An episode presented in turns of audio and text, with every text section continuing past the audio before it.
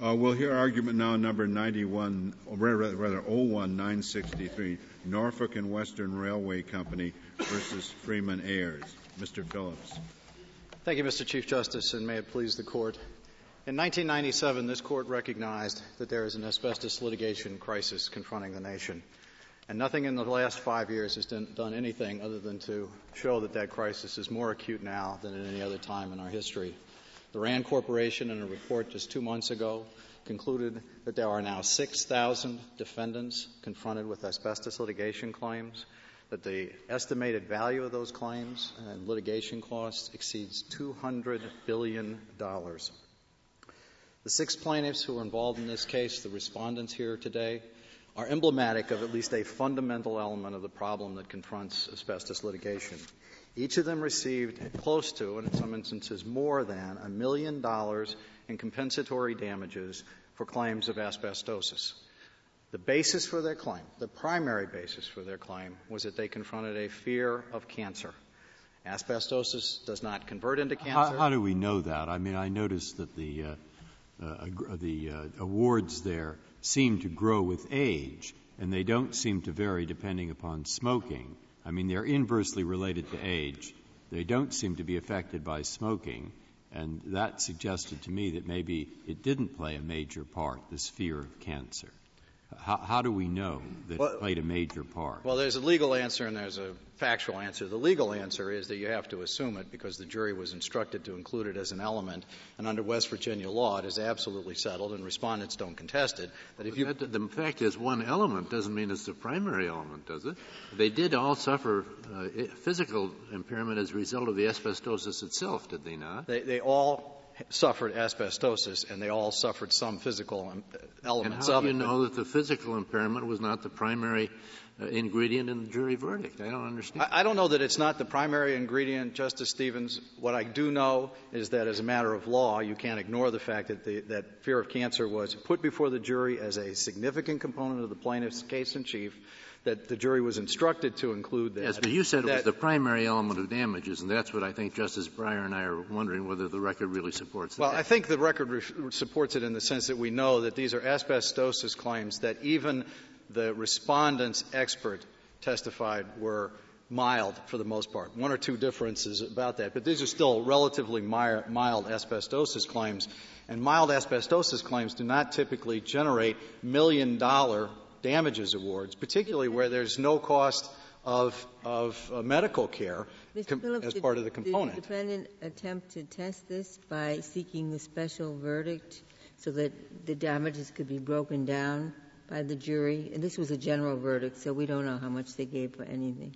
Uh, no, the, the defendant didn't. Ask, the defendant did not ask for that. What but the defendant did ask for, Justice Ginsburg, was to have fear of damages eliminated as a component of the case. But they could have. They tested this, isolated this, and then we'd know how much was actually allocated, whether it was, as you initially said, the primary or whether it was a lesser thing. We just don't know. No, and that's because it's the plaintiff's burden. If they didn't want to have, if they didn't want to take the risk of a general verdict being set aside because there's an element of damages that's included that the court ultimately decides should be excluded as a matter of law, they then bear the risk and the burden of having the case sent back for a new trial. The, the, re- the relevance is, of this, I think, to your overall point, in my mind, is that the other side would say, I think they do say, that this is a case in which there was an impact, and as a result of the impact, the thickening of the lungs, the person does have a fear of getting cancer greater than most people, that that entitles them under traditional law to some damages,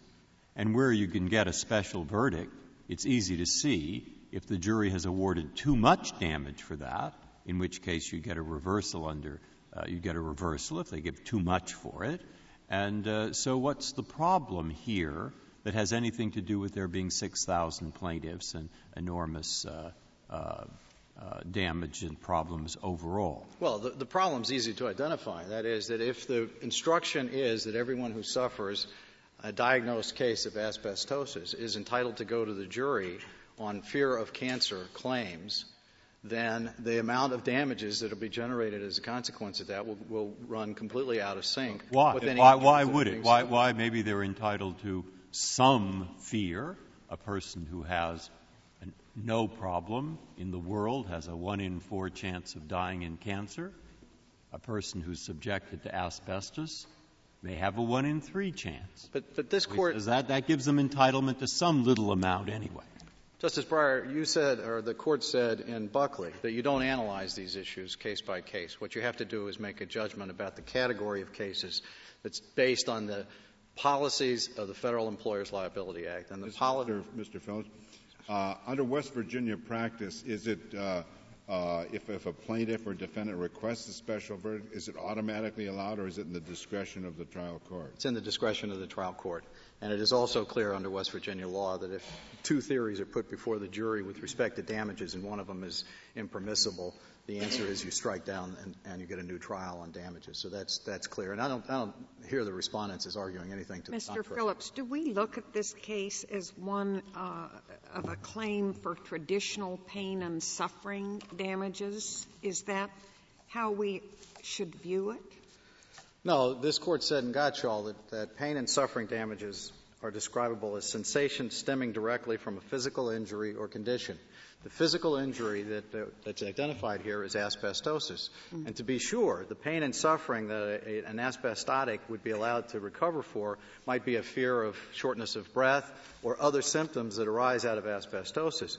But the notion that cancer that doesn't exist currently may never take place stems from the existence of, of asbestosis is not a, a, fair, a fair application of that rule of law, particularly when there is no evidence, and again, I don't think respondents challenge this, that asbestosis does not cause cancer, does not well, lead. It sounds like you want us to say there is some limitation on the availability of pain and suffering damages in the context of an asbestosis case.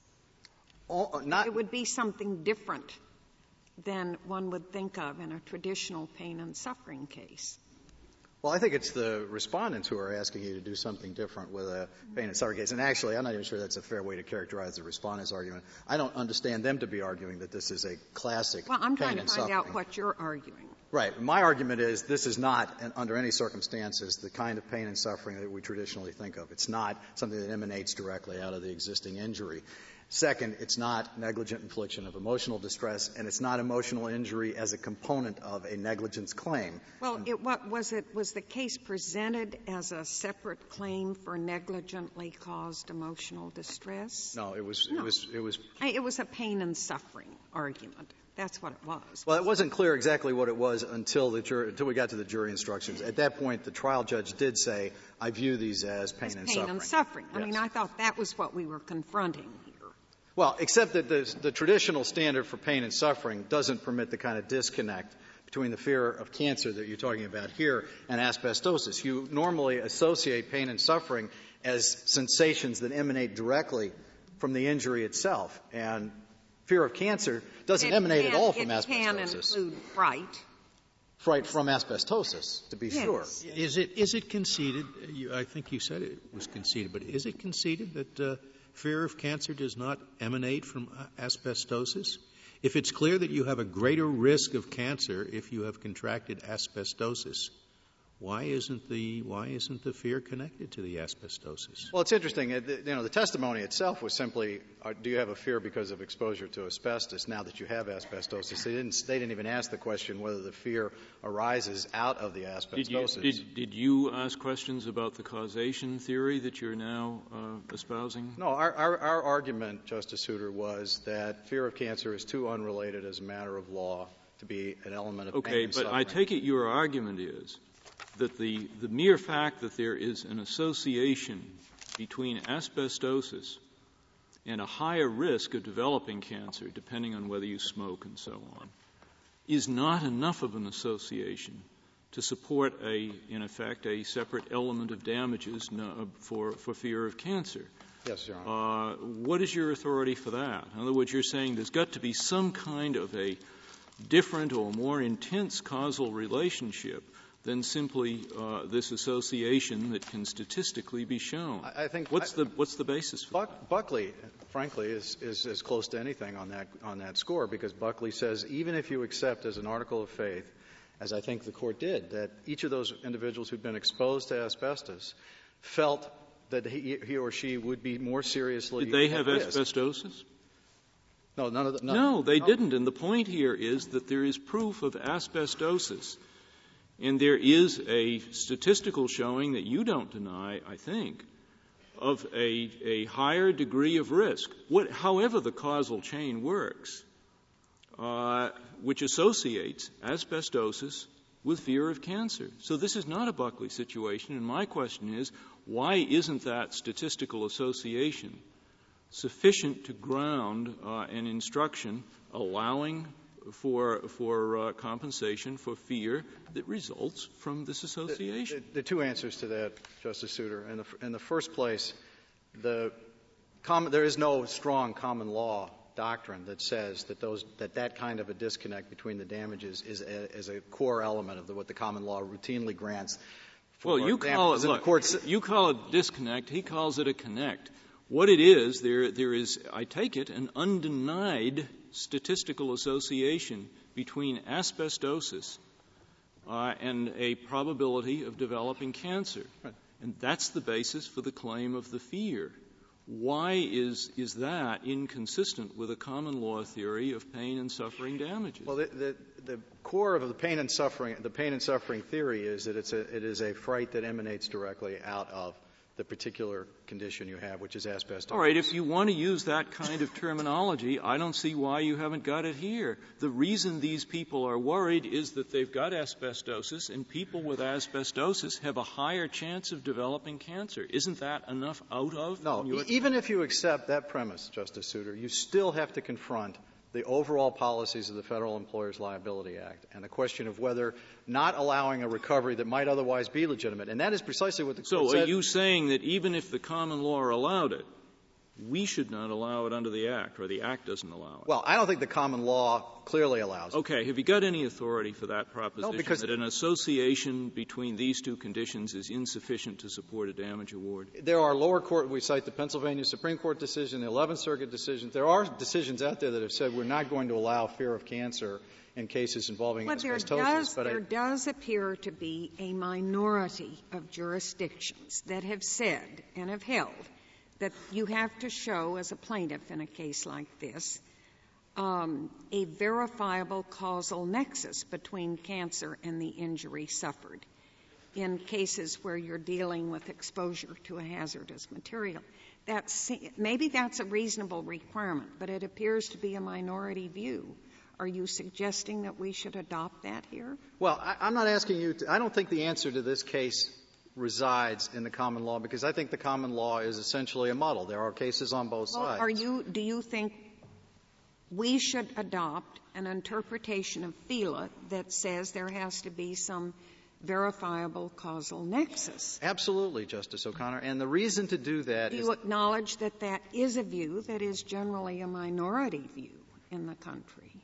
I, I, I'll, concede that it is a minority view in the sense that there are maybe five cases on one side and three or four on the other. This is not an area that's been litigated sufficiently to be able to say where the trends are. But I just want to know where we are. Right. Well, I've only got two or three cases that identify it in the context, the way you do, you just did, Justice O'Connor, and my, my colleague on the other side will identify four or five cases that don't, that don't impose that requirement. But, but what remains absolutely critical in the analysis of this case, I think, is the core policy that this court identified in Gottshall and in Buckley that says if you don't have a clear answer from the common law, you have to look to see whether or not this particular damages remedy creates the possibility of unpredictable and unlimited damages. And that's the reason why the court needs to adopt a more restrictive view of the standard to be applied under the Federal Employers Liability Act. That may not be the rule that would be required as a matter of common law in any particular state, but under FELA, the notion that you're going to create unlimited liability in circumstances in which the plaintiffs are allowed significantly reduced uh, requirements in order to prove the basis for their claim suggests that this court has consistently taken the position that it must cut back and not allow, on a category basis, on a categorical basis, not allow damages to extend. I mean, what, what unlimited damage? I don't know what you want us to do. What if what if the statistical chance of your getting cancer if you have uh, uh, asbestosis is uh, uh, is your chances are doubled? Would that be enough to create the kind of a fear that we could allow damages for? No, I don't, I don't think so, Justice. What if it's 90% certain that if you if you have developed asbestosis, you, you will develop cancer. I think that would be a different case. I think once you get so past somewhere between more likely 50 than not, 90 percent. I think when you get past more likely than not that you will, that you will incur cancer, there's a risk at, then at, at that point. But remember, the, the flip side of this is the two disease rule. And that's an important element in how the court ought to analyze this problem. Because not only by allowing fear of cancer damages now, you essentially say to the world, the sky's the limit inconsistent with what the court said in Gottshall and Buckley. The flip side is if you don't allow the fear of cancer damages now, but allow fear of, but allow the plaintiff to come back after he or she contracts cancer and allows as a part of that recovery for fear of cancer, then the people who are most seriously injured are made whole at the appropriate time and the appropriate circumstances. Mr. Phillips, I know your light is on, but there's a second question, and you haven't even talked about it. The, the joint and several liability, the apportionment. Thank you, Justice O'Connor. And I wasn't sure that there was any support uh, in the statute or in the evidence at trial here uh, for how some apportionment should have been made. Well, the, the, the, quick answer on apportionment is that in 1908 it was absolutely clear there was several liability. You're only liable for the injuries you caused. That's embodied, I think, in the statutory language that says that the railroad is responsible for the injuries while employed. That's, that language has been interpreted as recognizing we only pay for the things that we cause. The third restatement. in whole or in part. But that goes to the question of what you need to show a jury in order to get a negligence claim to the jury in the first instance. It doesn't say you're, reli- you're liable for the entirety of the damages in whole or in part. It it's, could be read to say that. It could, but I don't think that's the most natural reading of that particular language, and I don't think it's an appropriate one where the policies in 1908 and the policies of the law in the third restatement quite clearly say that you should apportion because that is the fair way in order to ensure that a defendant is not, does not, is not forced to overcompensate. It's um, really a question of who should bear the burden of bringing in those other people?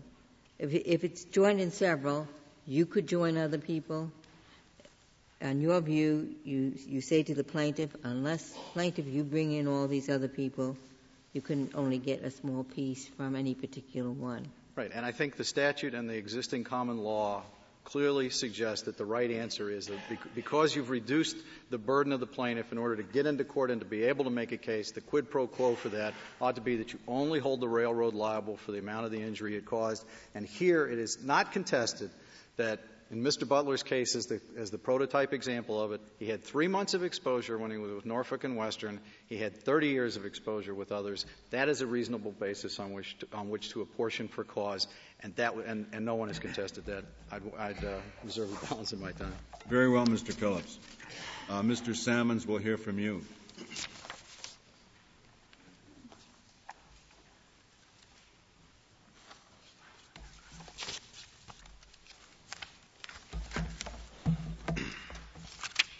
Mr. Chief Justice, and may it please the Court. Respondents may not recover damages under FELA for their anxiety about developing cancer in the future as part of their emotional injuries from the separate disease of asbestosis. The overwhelming majority of courts that have considered the relationship between asbestosis and cancer have concluded that they are separate diseases that result in separate injuries to the plaintiff and give rise to separate. May I ask this question? I really wanted to ask it to Mr. Phillips, but his time was running out. Would you draw a distinction between a, a, case in which the asbestosis actually is a cause of cancer, as opposed to a case like this in which asbestos and cancer, asbestosis and cancer are the, are the result of a common cause?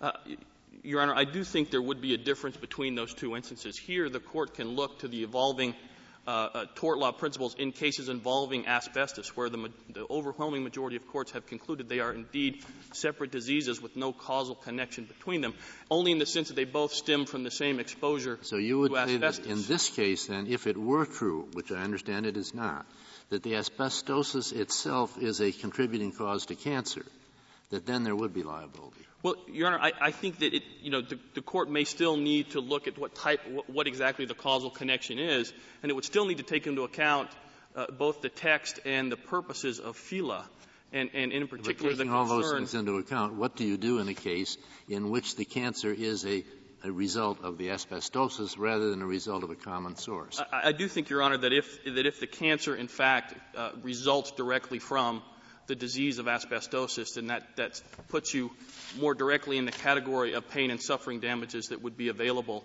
traditionally in tort law, and that probably would be recoverable there. But that, isn't that a jury question? I mean, do- do we know for sure that the one does not lead to the other?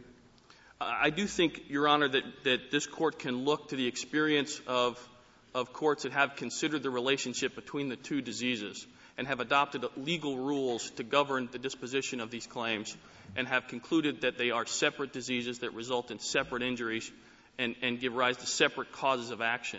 And I think this court can look to that and, and, and can conclude that as a matter of Do- law, do both because agree, of do the respondents agree with you on that on that factual point?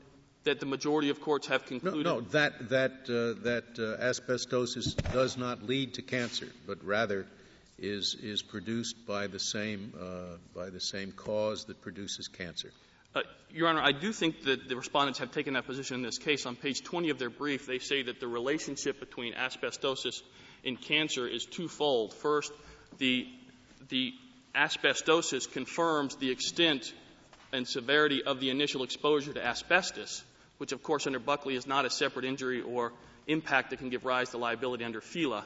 And second, that they both, both um, the cancer and the asbestosis would result from the same negligent conduct of the defendant.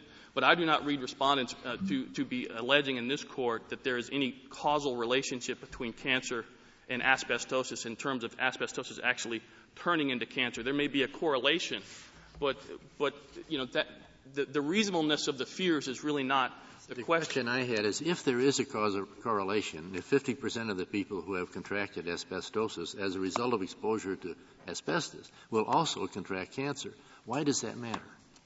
That's what I didn't quite see. I, I Because think, I understand, I think you do correctly state their, they, they agree with you on the facts on this. Ye- Yes, Your Honor. I I think that in, in terms of, uh, of the existing uh, tort law principles, that as this court noted in, in, in Gottshall and, and even prior to that, around the time of, of uh, the enactment of FELA, that pain and suffering damages are limited to those damages that flow directly from the injury that allows you to sue. Those, and that, both of those cases were a self-standing claim of emotional distress. It wasn't pinned to any existing injury. Here, the difference, and at least as portrayed by the judge who made it part of pain and suffering, is you do have an injury. You have the asbestosis. And one of the elements of damages is pain and suffering, and this is included in pain and suffering. At least that's the way the judge saw it as distinguished from Buckley and Gottshall, which were self-standing claims of emotional distress, not tied to any pre-existing injury.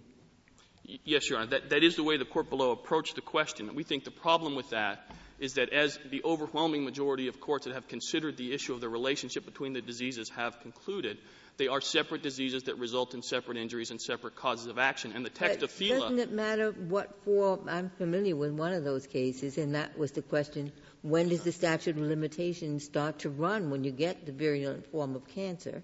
Does it begin to run when you got the asbestosis, because that should have tipped you off and you should have sued then?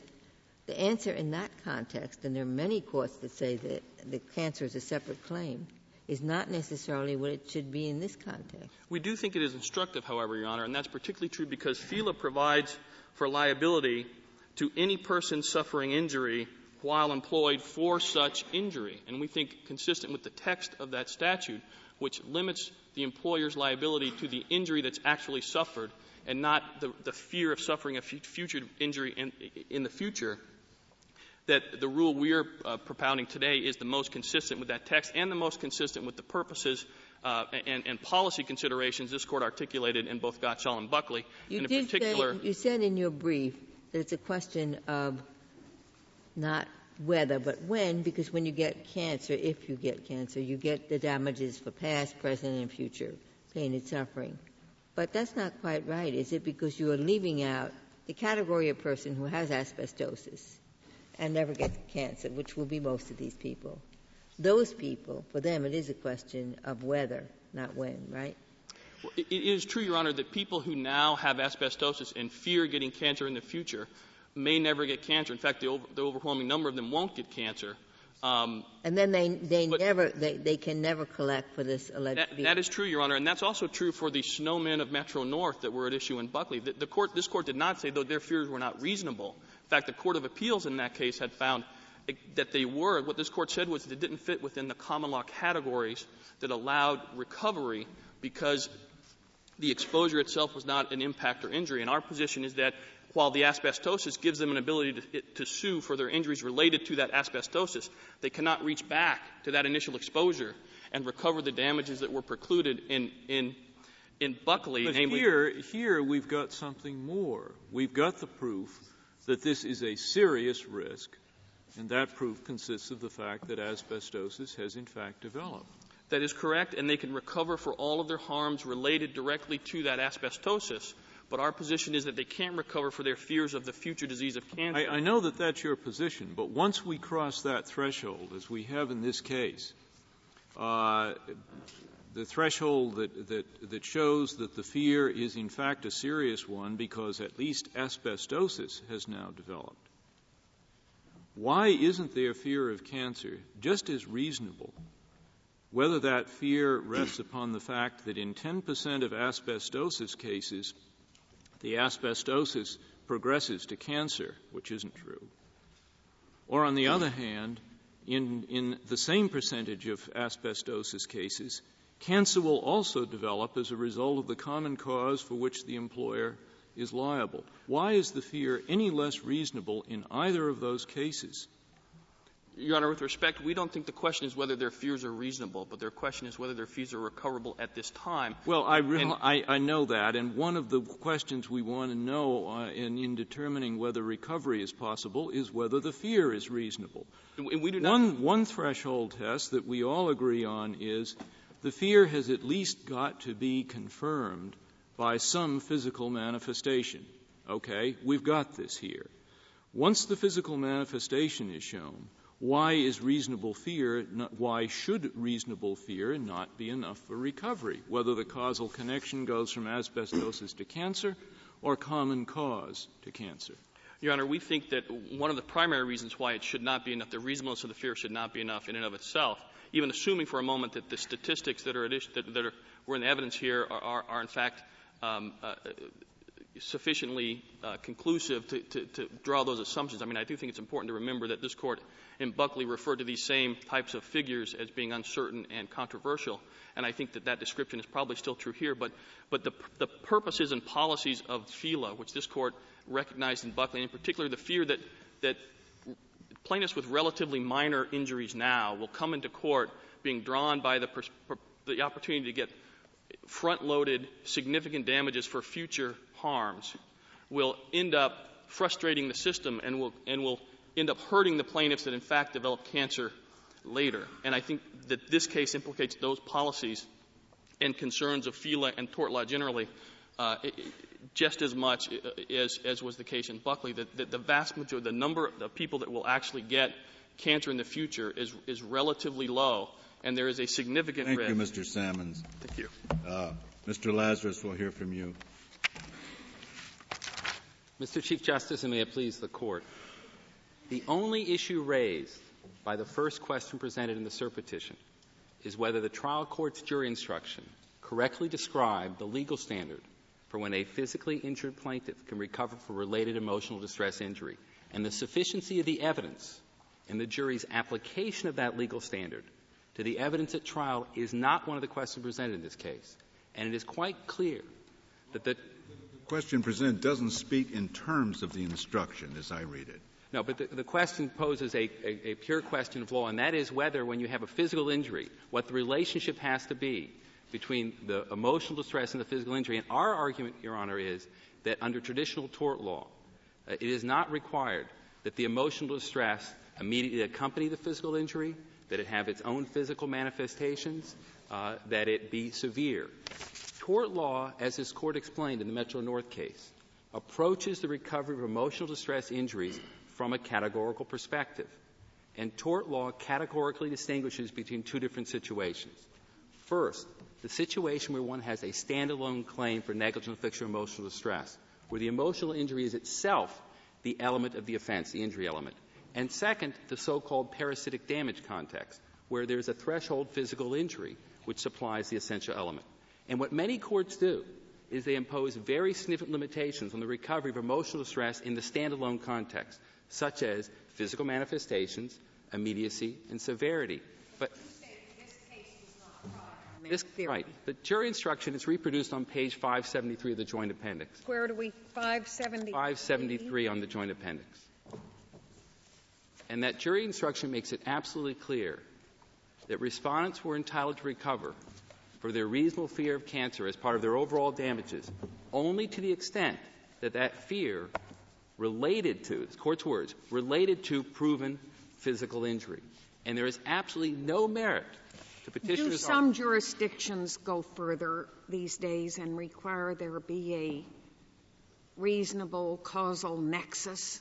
Uh, Your Honor, uh, almost no jurisdictions do. There are really only two cases. I thought there were a Uh, few.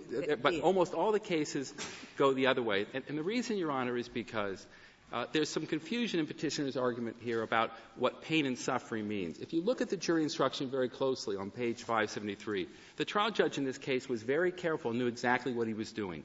In the paragraph right before the fear of cancer paragraph, he refers to the entitlement of a physically injured plaintiff to recover for physical and mental pain and suffering. Uh, in the next paragraph, he refers to reasonable fear of cancer. He refers only to mental pain and suffering. And, and this is a long-standing distinction uh, in tort law. Physical pain and suffering is the kind of pain which is immediate and intimately associated with the bodily injury. All that is true, what you say. But I felt the question was open. And the reason that I thought it was open is because probably I once learned that this area of the law arose out of an English case where somebody is watching a coffin fall off in an accident. And the rule was that you can't recover unless something hits you. But what you were recovering for was the coffin and the pain and suffering that a family member would feel. Right. That was immediate, directly related to the accident, and quite clearly present and measurable. Right. This is the kind of thing that is not immediate. It's a fear of something way in the future. It is very hard to determine whether it is right or wrong, and it has no causal relation to the physical thing. And therefore, I thought that it's open. Your Honor, it's really you want to say, I'll look it up. But if you, want to say it's absolutely not open, I mean, they have, you know, lots of briefs where they've made a pretty good case it's at least open. It's open and shut. Um, if, if, one, if one looks to the restatement of torts, section 456, which describes well settled, widely applied, and it describes the circumstances when a physically injured plaintiff can recover for related emotional distress injuries. Uh, it fits this case, and it includes in comment C, it expressly denies the validity of their physical manifestation No, requirement. I, I mean, you saw their reply brief, and their reply brief to that is that the underlined phrase, the italicized phrase, or from conduct which causes it, is not really what's at issue. What's issue are the words in that called emotional disturbance. And the question is, what kind of emotional Yes. disturbance? And I think that their argument is, which if I put numbers on it, is each one of us in this room has one in four chance that we will die of cancer. And the difference between us and a plaintiff in this case is that he has a one in one in five wait, we have one in five, one in five, and he has one in four. And what they're saying is, I think, that the difference between a one in five chance of dying of cancer and a difference of one in four chance of dying in cancer is intangible, hard to measure in anyone's psychology. Nobody really makes such distinctions rationally. And therefore, don't open this up to juries awarding large amounts of money. Your Honor, uh, one really can't, in the beginning, start to entertain their evidence that they've introduced, which wasn't part of the trial record in this case. The trial No, record. I don't think their evidence is relevant. Right. I would say this is a question that's being put to us. as a matter of law. Right. And it is up to us to look at the numbers. Right. And in reaching those numbers I gave you, I've assumed everything in your favor. That is, it's really because you're a railroad and not the kind of thing that was involved in the studies you cite. It could be a lot less than what I say, but it's not going to be more. Well, actually, it, it, may well be more, but let, us put, let's put that aside. Uh, what is quite clear, Your Honor, as this Court explained in the Metro North case, is that just because there are background risks, that doesn't mean that one can't ha- have a reasonable apprehension based on an increased risk. For instance, it is 100% sure, Your Honor, that every one of us in this room will die. Uh, we have a background risk. But the fact that someone through negligent conduct causes us a physical injury, which increases our risk of dying sooner, uh, does not mean we, we, can recover for that. And the, the, place to look in the restatement of torts, Your Honor, to see that this is a classic thing that one can recover for, if you look to section 456, you look to comment C, and then it referenced, comment, it referenced restatement section 905. And restatement and says that when you have a physical injury, then it triggers the full panoply of emotional stress injuries. And sec- in section 905 of the restatement of torts describes what is encompassed by emotional stress, and comment E describes how it goes, as always, to fear, anxiety, apprehension of future consequences. Mr. Lazarus? Mr. Lazarus, what, what if you put a physician on the stand and the physician says this man was 25 years old and was injured? He, he ordinarily would be expected to live to be 75, but as a result of this injury, he's only going to live to be 72.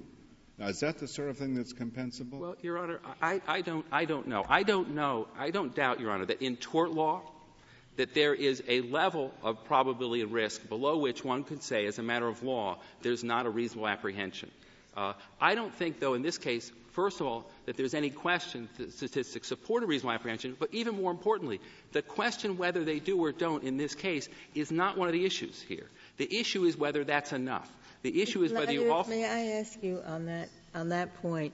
It, let's for a moment not think of ourselves as lawyers. Here, are two people: the person in Buckley, the snowman, and the person who has asbestosis.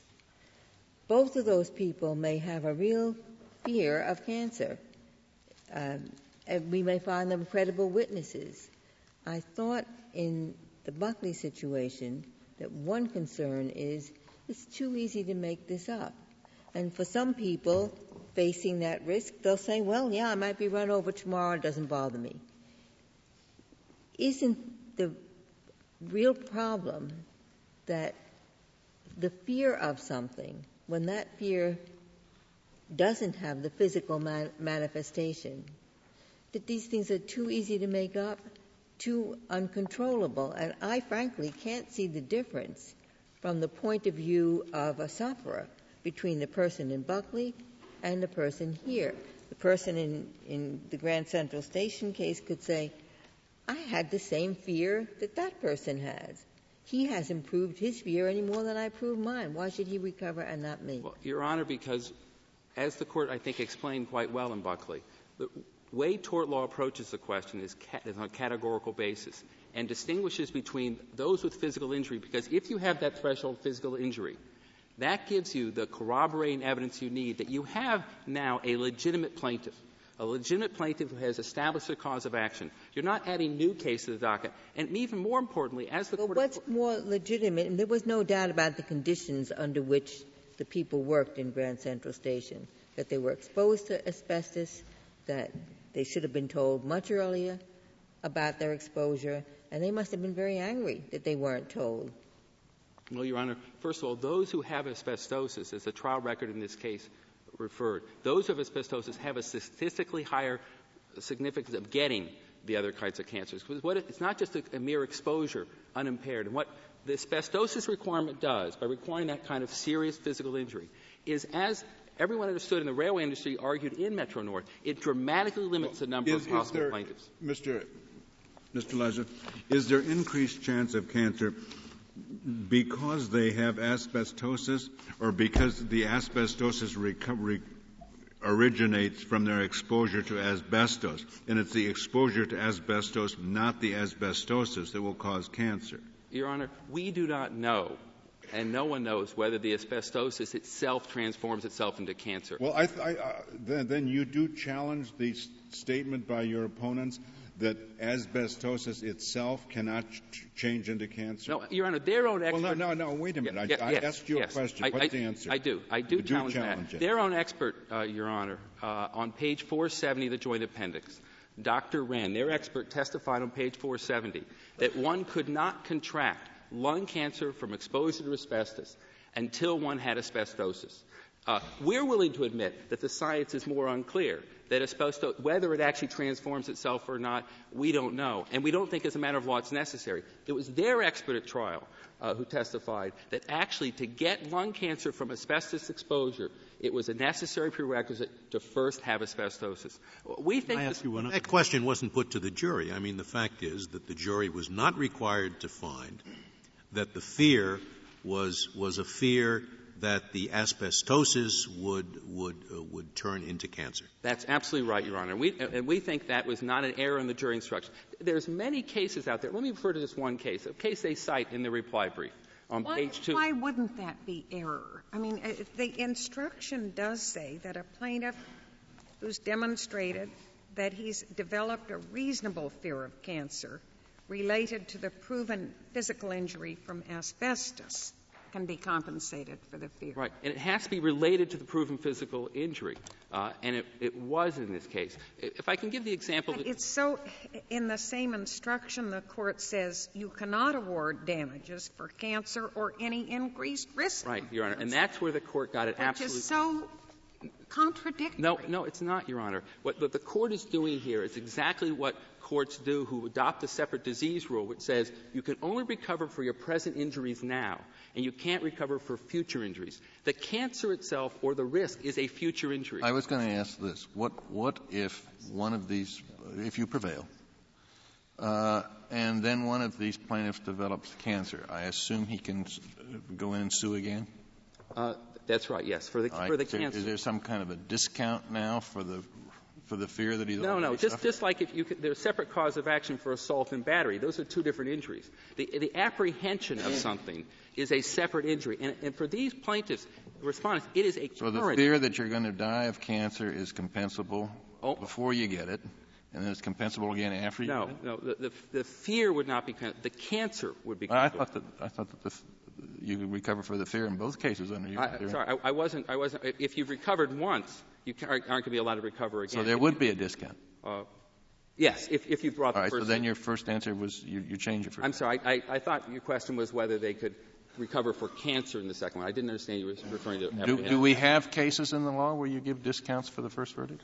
Uh, Your Honor, I, I'm not sure. Uh, I don't think this, this issue has, has come up, but I don't think it's a bar to the recovery here. If, I can refer to the radiation burn case that they referred to on page two of the reply brief. Well, well but it indicates that maybe maybe the, uh, the the recovery now is problematic. No, Your Honor, it's not problematic because we have a present injury. And when you have a present physical injury and you have a present emotional injury, an apprehension based on that, those well, are don't two you present think injuries. that emotional uh, fear ought to be one that is reasonable Yes. and a causal nexus there between the asbestosis and the fear?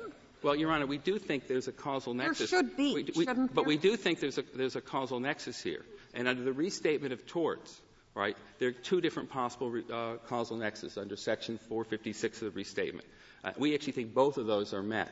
Uh, and that is, we think that the fear is caused by the physical injury. It's also caused by the same negligent conduct. But that is also a sufficiency of the evidence question.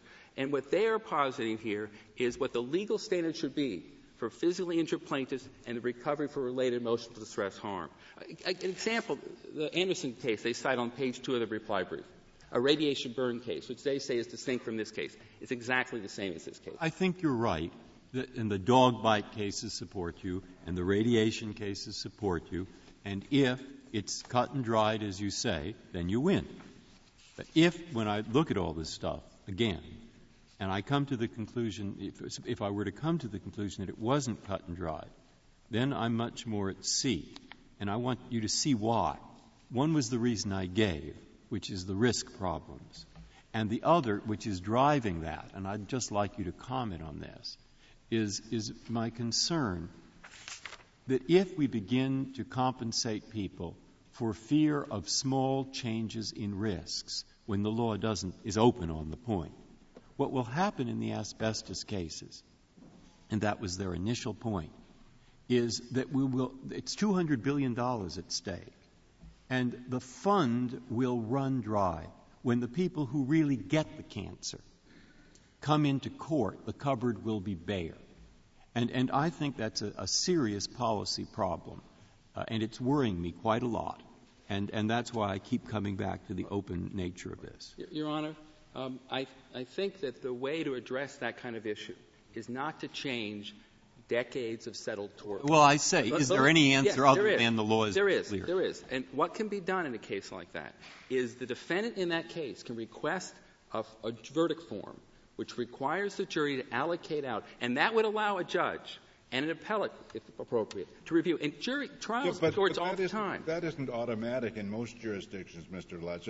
You, you can't say, I, I, I want a special verdict, and the, if the court says, no, I don't think I'll give you one, uh, that's pretty much the end of it. Your Honor, they didn't request one here, but that is the proper way to address the issue. And that's why you see I don't understand what you're saying. Uh, What, allocate out, how, how does that, the money is still paid to this claimant so that when the person who, who actually has cancer comes, comes into court, this company is bankrupt. No, but, but, Your Honor, it addresses Justice Breyer's concern, and that is it allows you to have a record upon which one can make sure that the jury hasn't awarded a disproportionate amount based upon this one element, that you don't have the tail wagging the dog. Well, what's disproportionate? Suppose you take one plaintiff who is very nervous, very apprehensive, and for that person, this increased risk is going to be um, much more aggravated. And take another person who's subject to the same risk, but has a thicker skin,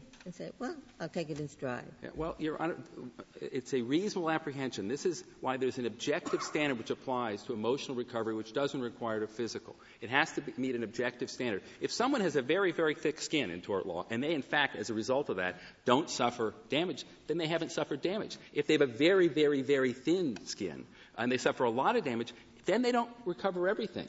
Uh, the unless it's a reasonable apprehension. If it's a person, person gets cancer, and I take it you agree with the government that such a person could get past, present, and future anxiety uh, as part of pain and suffering. But suppose that person had earlier had asbestos and then brings this claim for lung cancer.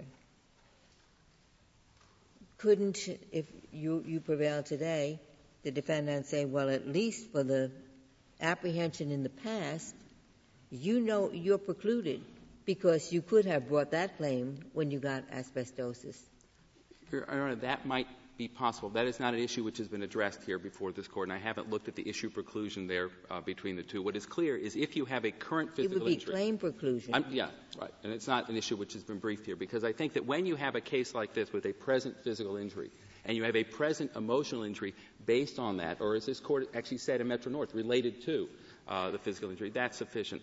Uh, I, I, would like if, to address the second issue if, with the court's. Uh, Before you On- do, on- ask one, you- Please. Ju- Just one quick question. Do you agree with Mr. Phillips' appraisal of the facts that, as, as we should assume that the fear of cancer was the major element of damage? No, Your Honor. Uh, all, one ha- all one has to assume here is that there was sufficient evidence that a reasonable jury could give some money uh, based on, on fear of cancer. Not that they had to, uh, and not certainly that they gave $4.4 million. Just uh, sufficient evidence that a reasonable jury could have given a dollar or some money. That's all that would be necessary. Uh, the, the second, sorry. Was there, was there testimony here that plaintiff A had uh, heavy as, or severe asbestosis and uh, plaintiff B had mild? And was it based on any lung x-rays to show that this, this person is very badly infected and the other wasn't? Yes, Your Honor. There is there's lots of record evidence in this case to establish the asbestosis and, the, and, and how there may have been different degrees of asbestosis. All right. And since that's dependent on dosage, why isn't this a, a, a case uh, in which we can apportion causation? Your Honor, for a very simple reason. The, the first reason is that we think that FELA itself, uh, on its face, actually directs uh, there to be uh, joint and several liability when you have single injuries. Uh, that's our first argument, that FELA on its face answers the question, that FELA provides that the railroad should be liable, quote, for such injury or death resulting in whole or in part from the negligence of the railroad. Correct me if I'm wrong. Is it a, principle of tort law that if causation can be apportioned, uh, that the injury is, uh, that there is, is then several liability? Well, not Your Honor. Or am I wrong about that? No. The, the background principle of, of, the common law of torts here uh, is if there, dis- if there is a single injury, uh, then there's joint and several liability unless there's a, unless there's a reasonable basis for apportionment. Our, threshold and, argument. And since asbestosis is, is, peculiarly related to dosage and exposure, why isn't that a, a proper ground for apportionment? Assuming that FELA doesn't answer the question, let me answer it based upon uh, the common law. Because for, uh, the, the, plaintiff has the burden, sorry, the defendant, petitioner has the burden in that case, to establish, uh, one, what the doses were, and two, what the dose relationship was. And the one thing we know here, the, the prototype example that Mr. Phillips referred to is Mr. Butler. And the fact is that Mr. Butler apparently worked for three months exposed to asbestos for petitioner and for many, many years exposed uh, to asbestos at other workplaces. While we don't know what the dose relationship is, Your Honor, we do know for the record the one thing the dose relationship isn't is time. One can't compare one time to another. Let me tell you why we know that. On page 420 of the joint appendix, their expert testified that one is far more likely to contract asbestosis from high concentrations over a short period of time than low concentrations over a long period of time. And there's a reason for that. As Dr. Brody explains on page 87 of the joint appendix, the lungs can naturally rid themselves of the fibers at the low concentrations. It's only at the high concentrations, the macrophages, it's only at the high concentrations that the lungs can't rid themselves of the fibers. While we have no idea how low the concentrations levels were at these other workplaces, we do know how high the concentration levels were at petitioner's workplace because Mr. Butler testified on page 249 of the joint appendix that during those three months, he worked in the location of petitioner's workplace where the asbestos concentrations were at the highest. Mr. Butler testified that he worked in the room where the engines were stripped of their fibers and more fibers were placed on. He testifies on page 249. He looks at these same pictures, which are trial exhibits that are reproduced in our brief. He looks at these pictures and he says, yes, that's the kind of room I worked in. This is 249 and 250. Yes, that's the kind of exposure I faced. So we know he had the very high concentration. Well, now how, how do we know that? You're saying he worked in the place with the highest concentration so far as the, uh, the railroad is concerned. But how do we how do we know how that compares with where he worked elsewhere? Your Honor, we have no idea, and because they, they, never introduced and sought to introduce any evidence. And what we do know is at very low concentrations. Here we can turn to the Rand report, which they filed with this court, lodged with the court just two weeks ago. The Rand report and the testimony in this case makes absolutely clear that in low concentration employment centers, at low concentration exposures, one is very unlikely to have any kind of physical injury, asbestosis, or cancer ever develop, which is why there are hundreds and hundreds of thousands of plaintiffs, many of which come from low exposure, which, as the Rand report makes clear, is not likely to lead to any kind of disease. We, know, we have no idea how low it was here. We know how high it was here.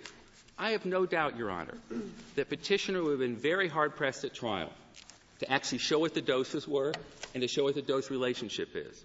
But what I do know is what, whatever their reason was at trial for never trying to introduce this evidence, and they never, if you look at their motion, when they made the motion for this jury instruction, they never even remotely suggest what the basis for apportionment would be.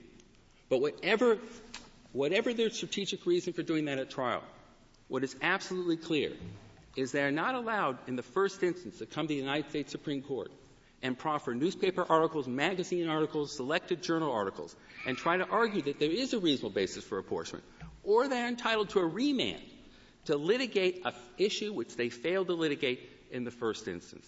Uh, the simple truth, Your Honor, is that at trial in this case, the respondents established all of their essential elements of their negligent cause of action. They established their physical injury. Uh, and they received a jury award which certainly compared to the jury awards that I see mentioned uh, in the amicus briefs is a jury award which seems relatively modest. Uh, and certainly a jury award which on its face doesn't suggest that there was some outrageous amount given uh, for reasonable fear of cancer. I just ask you, you say there was no evidence of what the degree of exposure in other areas and so forth and so on. Didn't they make any offers of proof, with, or did they just prove the time that they worked in they, they, they, really just proved the time. They, we know the nature of the work, but what we don't know, Your Honor. Well, but then that would be a question of the weight of that evidence rather than whether they preserved the point. Well, I'm not, I'm not, they, they never offer a basis of apportionment. We'd have to know, and the evidence of trial made clear, to know the dose and dose relationship, You'd have to know the airflow rates, the pathways At what point in the, in the trial did it become clear by ruling of the trial judge that they could not rely on the exposure in other areas? Your, Your Honor, it was, it was, it was, they were not denied this opportunity at trial to introduce the evidence uh, with respect to this uh, non-railroad employment. Uh, and you can see that because they actually did do some cross-examination. They did try to introduce the evidence in three months. They did try to refer to the other workplaces. They could have tried to introduce more evidence. Well, well why was that relevant if, if there's joint liability? Well, we thought it was irrelevant, Your Honor, but they were clearly thinking about the possibility of requesting apportionment instruction, but the fact is they never laid out a reasonable basis. If you look at the memorandum. Well, but they uh, did request an instruction, didn't they? They did request the instruction, so the but. point the, was preserved. Right, but the trial court was correct in denying the instruction because they had not met their burden of proffering a reasonable basis for apportionment. Uh, and in the absence of that evidentiary basis, the trial court was absolutely correct in denying it. Uh, this was a jury verdict, Your Honor, which was reached. But that theory then is that, that the several liability would have been appropriate if the evidence were sufficient. Well, no, Your Honor. Our, our threshold argument is uh, that it would not. Asbestosis, this is a classic indivisible injury. There are many courts who have, who have talked about this, and they said, well, in theory, asbestosis is dose related. With respect, Mr. Lazarus, isn't your, the bottom line in this argument that this is simply not an issue in the case because they didn't provide yes, a basis? That's absolutely So you're right. saying forget it. That's right. They had the, they had the burden, and they, they simply didn't meet their burden. And they say you had the burden. Well, but it's Seems quite. To me, that argument goes to the weight of the evidence they offered rather than to the your legal position. I may be missing something. Well, Your Honor, no. They they have they have to, as a matter of law, right, proffer some kind. And here, there's absolutely well, not. But they did, pro- if I remember it, they did proffer evidence as to the time that these people worked in other areas where they were exposed to asbestos, didn't they? There, there is there is some but evidence. You're saying that's not enough. There's some evidence of that, and, but in fact, if you even look to their instruction, they don't even say what the time is the relevant factor. Uh, and I think the evidence at trial shows that time is not even close to establishing what the dose relationship uh, would be. This is very well, but, complicated. But aren't, aren't you really saying that unless there's an abuse of discretion on the part of the trial judge in refusing to send this to the jury based on what you've just described, insufficiency of evidence on their part, that it's, it's not in the case for us. That's absolutely right, Your Honor. Thank you. Very well, Mr. Lazarus. Uh, Mr. Phillips, you have two minutes remaining. Thank you, Mr. Chief Justice. I want to be absolutely clear about the apportionment in this case. We, we put in an instruction on apportionment based on a reasonable basis following Justice Kennedy's analysis of the law, which says if there's a reasonable basis to apportion, you do that. The trial judge did not reject that on the basis of insufficient evidence. What he said at page 179, volume 9 of the transcript is, you've got a joint tortfeasor, that tortfeasor is liable for all of the injuries. He said it as a matter of law. It's joint and several liability. There is no apportionment. That's the ruling we challenged. That's the legal issue before this court. The second question, then, it, uh, it, with your leave, is to turn. Well, but should we adopt your position uh, if it's as difficult to to show this separate causation as uh, your your brother argues? Well, Dean Prosser said from day one, it's always going to be difficult to apportion, but that's no reason not to have the jury undertake to apportion. There are lots of decisions that juries make that are very hard to make, but, but the better rule is to apportion because that's the fair outcome that will arise in these cases. With respect to the fear of cancer damages, the key to this case seems to me is just how big a gatekeeper function the fact of asbestosis can be. And my, the argument is asbestosis is extraordinarily easy to diagnose. There are currently 5,500 cases of, under FELA in West Virginia. Every single one of them involves a claim of asbestosis. Every single one of them will be supported by an expert. What you get is that's, a, that's not a, keep, a gatekeeper. Those cases are going to come in, and then you're going to have exactly the kinds of evidence you had in this case. I'm afraid of cancer. Give me whatever you think is the right number. That is the essence of unpredictable and unlimited damages. This court declined to allow that under FELA in Buckley. It should decline to allow that under FELA in this case as well. If there are no questions, I'll reserve it. Thank you, Mr. Phillips. The case is submitted.